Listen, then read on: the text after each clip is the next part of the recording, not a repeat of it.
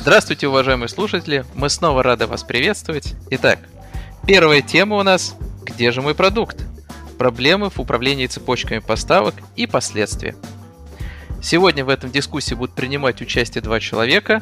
Я, Константин Галкин, технический эксперт по автоматизации процессов ритейла, и моя коллега Виктория, глобальный ритейл-консультант. Мы сегодня будем обсуждать различные темы, а Виктория будет делиться с нами своим опытом и знаниями. И, собственно, не только своими опытом и знаниями, а особенно всякими инсайтами, исходящими из обширного портфолио клиентов, с которыми она работает, из индустрии ритейла. И вот сегодня мы будем как раз обсуждать различные темы, которые касаются увеличения продаж, при этом снижая свои инвестиции в сток, да, для того, чтобы обеспечить наибольший и лучший денежный поток бизнеса. Итак, Виктория, здравствуйте еще раз. Рада вас приветствовать на сегодняшней сессии. Большое спасибо, Константин, за представление. Как сказал мой коллега, я эксперт из индустрии ритейла, или точнее, я глобальный ритейл-консультант. И у меня более 5 лет опыта работы в розничном торговле, и поэтому сегодня бы хотелось постараться поделиться им с вами. Так что доброе утро всем, и давайте начнем. Виктория, еще раз здравствуйте и спасибо за то, что присоединились к нам. Кстати говоря, Виктория присоединилась к нам напрямую из Испании, поэтому нас ожидает не только локальный опыт, но и международный. Виктория, на этой сессии хотелось бы обсудить очень насущный и актуальный вопрос, связанный с тем, что сейчас многие ритейлеры испытывают проблемы с получением товарного запаса по разного рода причинам.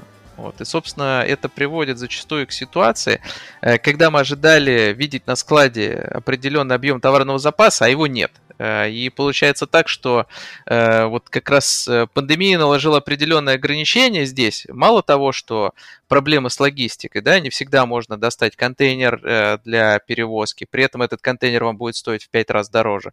Вот. Но при этом еще и доплывать он будет с задержками. Как мы недавно помним, происходили различные ситуации с перекрытием канала, когда кто-то где-то не смог проплыть.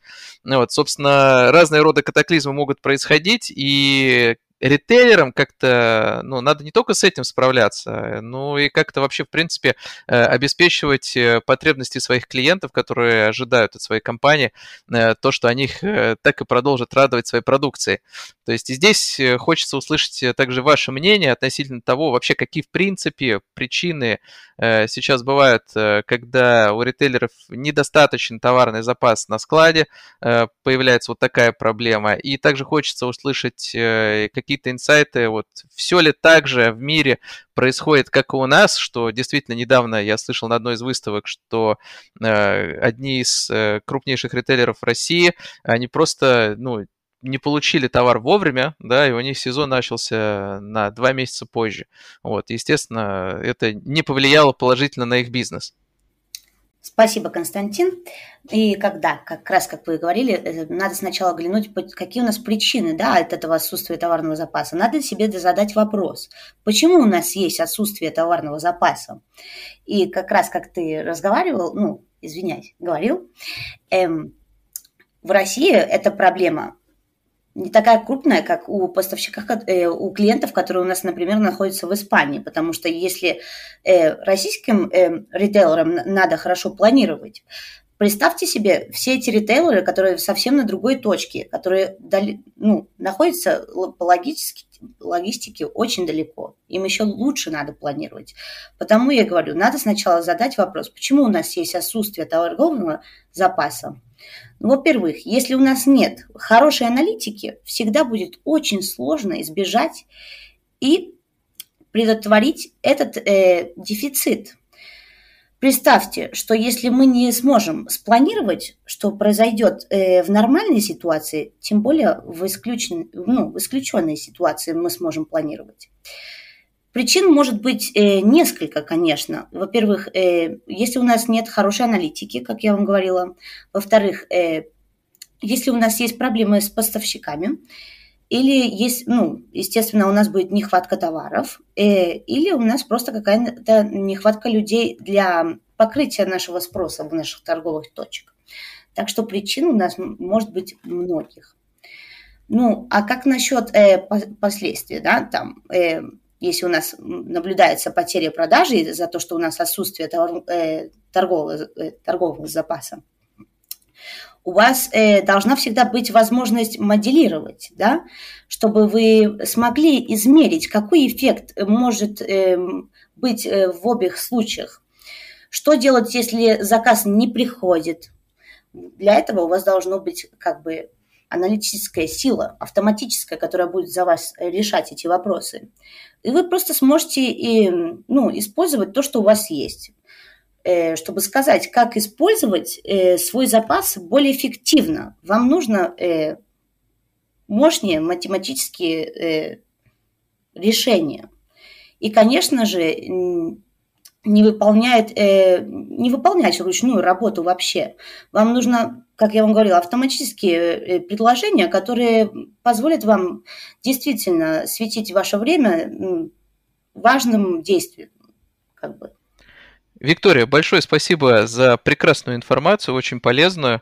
А нам еще хотелось бы, я уверен, всем слушателям тоже будет интересно. Вы можете подкрепить, пожалуйста, вот то, что вы сказали, каким-то практическим примером, наверное, из индустрии ритейла, когда случилась прям вот похожая ситуация, то есть, да, там люди не получили вовремя товар на склад, и им как-то приходилось выкручиваться, наверное, из этой ситуации, и какие последствия для них, собственно, были, да, из-за этого, что им вообще удалось сделать, и как они вышли из этой ситуации. Вот что я думаю, что будет наиболее интересно узнать нашим слушателям в этом эпизоде.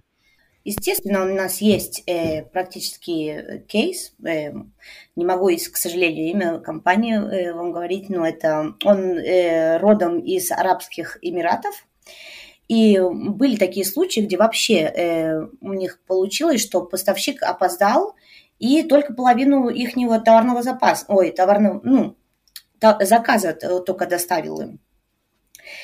И с помощью инструмента автоматического решения они смогли все оптимально, логично, то, что у них было на складе на этот момент, хотя это было недостаточно, распределить все оптимально между их торговых точек. И таким образом они даже не упустили никакие продажи. У них не наблюдалось никакие там потери продаж. Так что да, конечно, в этом случае надо всегда иметь... В смысле, что нам надо всегда какое-то автоматическое решение, которое нам позволит быстро реагировать на эти ситуации и оптимально все распределить, чтобы не опускать никакую продажу.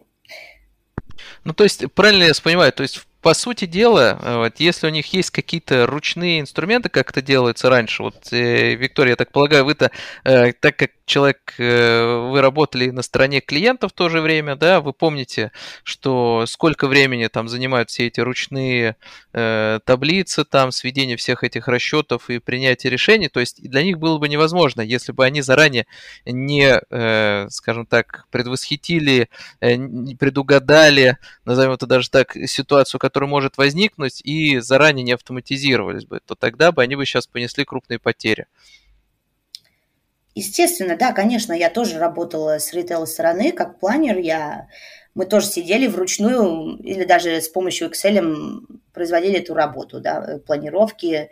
И тоже могу сразу сказать, если бы у нас в тот момент не было автоматических решений, когда у нас происходили эти случаи, просто планировать все и не потерять продажи, это было невозможно, невыносимо. Это так не произойдет никогда, если мы все делаем по старым методам и дальше рассчитываем на Excel, и брать информацию со многих точек. Естественно, человек может совершить ошибку больше, чем какое-нибудь автоматическое решение. Так что мой совет всегда... как бы пытаться не делать никакую работу вручную и всегда смотреть вперед.